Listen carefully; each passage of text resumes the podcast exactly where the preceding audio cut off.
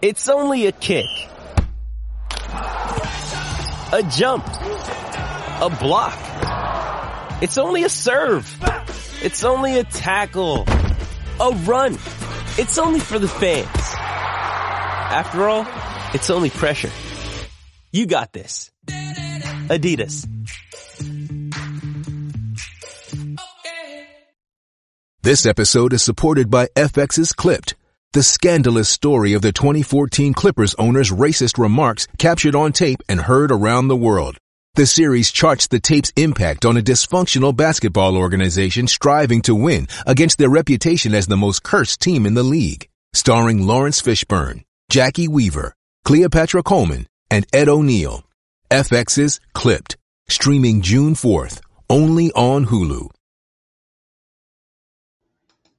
What is up, everyone? Welcome to another edition of Live Locks presented by Scores and Odds. If you haven't checked it out already, just making bad life choices, going over to scoresandodds.com where you got picks from me, Meansy, Daniel, all the greats. Plus, you get access to our nice little prop shopping tool where you can see exactly what we have projected for each individual prop, plus where the best lines at, and most importantly, you get access to Grant's Action Lounge. What is Grant's Action Lounge? Well, it's my Discord where I'm throwing in all my picks each and every day. Just go to scoresandodds.com backslash Discord so you can get in there before the lines end up moving. We got a decent amount of bets today. Um, let's see. Probably need to throw this one in there. Uh, yeah, it's been game all day. Had a rough week last week, which was going to happen after a two week long heater. It just happens sometimes, but don't worry, we're still we're still crushing it. Let's get right into this. Starting off, Capela over 10 and a half rebounds, minus 109 over at Caesars. The line's just a little bit too low. Obviously, Gobert could be in, could be out. I think regardless, Clint Capela should play enough minutes. If Gobert's out, that's going to increase his rebounding numbers. If Gobert's in, that's going to increase his minutes. Overall, this is probably too low of a line. Tyus Jones over 15 and a half points, and I took his alt over on his PRA. That's points, rebounds, assists. Over 29 and a half plus 170. I don't mind the regular points, rebounds, assist line. Um, most other sites, let's go and see what that's currently sitting at. I think it was 25 and a half, 26 and a half. Yeah, 26 and a half, um, minus 122 or minus 125. Juice is starting to go up a little bit, but overall, he's performed very, very well in recent games without Ja Morant. Um, I think hit the over of this, crushed the over in this in two out of the last three, hit 30 plus in two out of the last three. Um, should hit the over in this spot. This number is just a bit too low. Jaylen Brown under 25 and a half points. You know, I'm going to pull up his game log here because it's very interesting. He's been hitting this over at a decent clip. Um, there's a 12 and a half point spread in this game. Um, very good likelihood of a blowout in this spot here. But so we look at the games where he's hit the over 30 in an overtime game, 29 over double overtime game, 32 overtime game.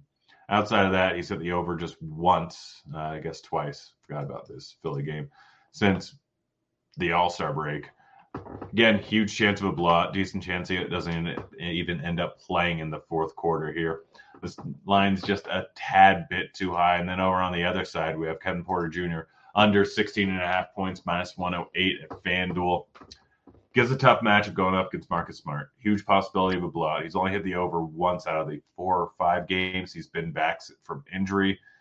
Again, tough matchup, big chance of a blowout.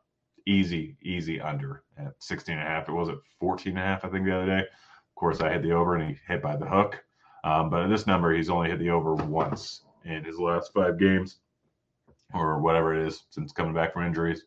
Uh, Sabonis over 18 and a half points. Another game I'm going to pull up here. Um, hit this the other night. Did not go well. Um, had a rough game. Still think, did they end up winning? Um, yeah, they still ended up winning, but only shot 10 times. Um, ended up with 17 points. So he came close. Need one more shot. Gosh darn it. Why am I getting so many calls? Um, but outside of this, he's hit the over in one, two, three, four, five games. Missed it, then hit the over in the game before that. They've been on a tear recently. They've been doing really well, high scoring games almost every single night. 242 total, I believe, in this Milwaukee game. Just a two and a half point spread, I want to say. Um, numbers just too low at 18 and a half. I'm rolling with the over.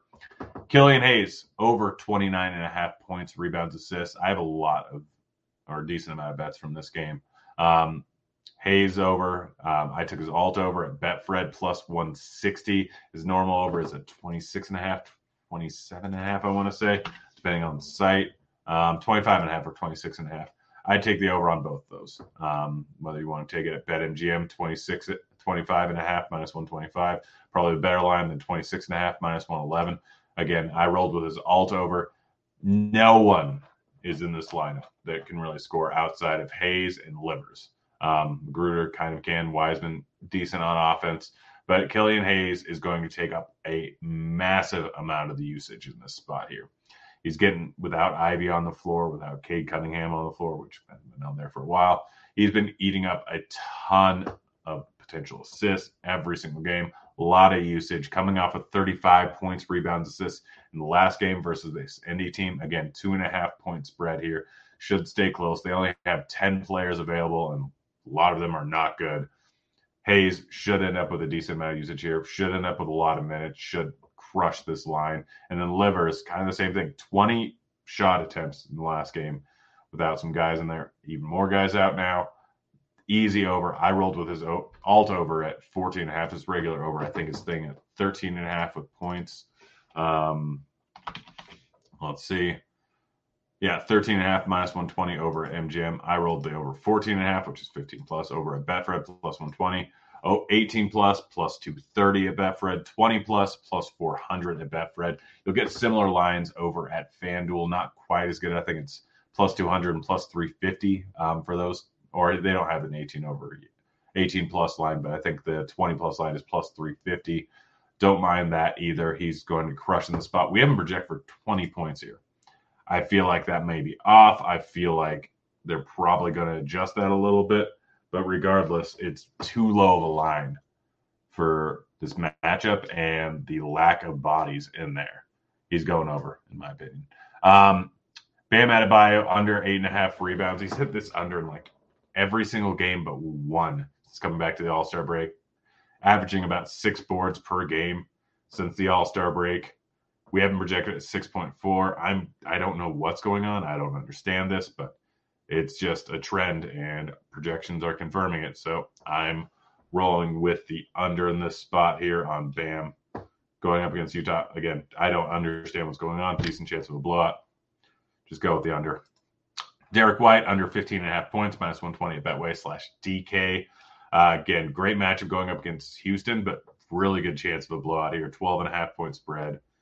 Houston has no reason to lose anymore because they're pretty much locked in, but no real reason to win. I I think that Boston just crushes them. I'm rolling with the under. Um, Josh Okogie over 18 and a half points, rebounds, assist at Caesars.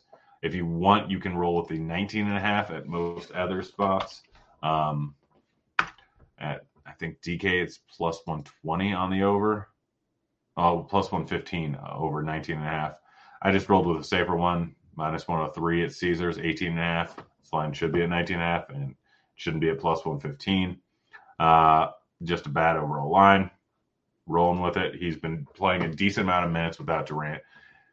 Barely missed it the other night when I had all the alt overs too, because he got zero PRA in the last quarter. And I think the game was a blowout, so he did, barely even played. It was just a rough one. Um, Torrey Craig under 14 and a half points, rebounds, assists. Doesn't do a ton while he's on the floor there, mostly a defensive guy.